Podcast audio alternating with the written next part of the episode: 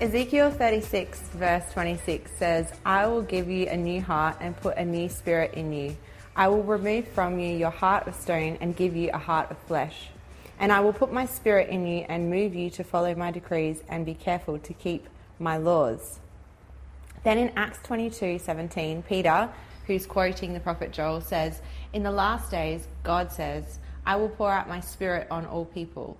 Your sons and daughters will prophesy, your young men will see visions, and your old men will dream dreams.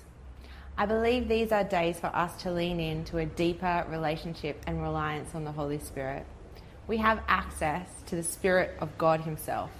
He sustains us, He empowers us, He illuminates things in our lives and in our world.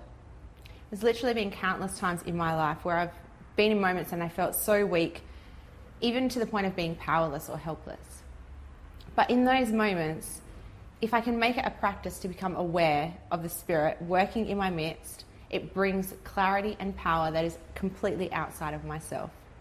He makes me aware that it's not my power, and it's certainly not my intellect that is at work, but it is Him who is able, and He is always faithful.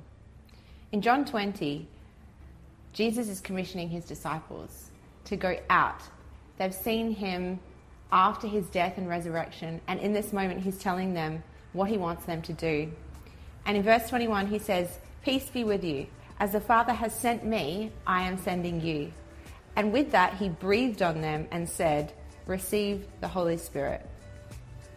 Hudson Taylor, who was a missionary to China in the 1800s, said this I used to ask God to help me, and then I asked if I might help him.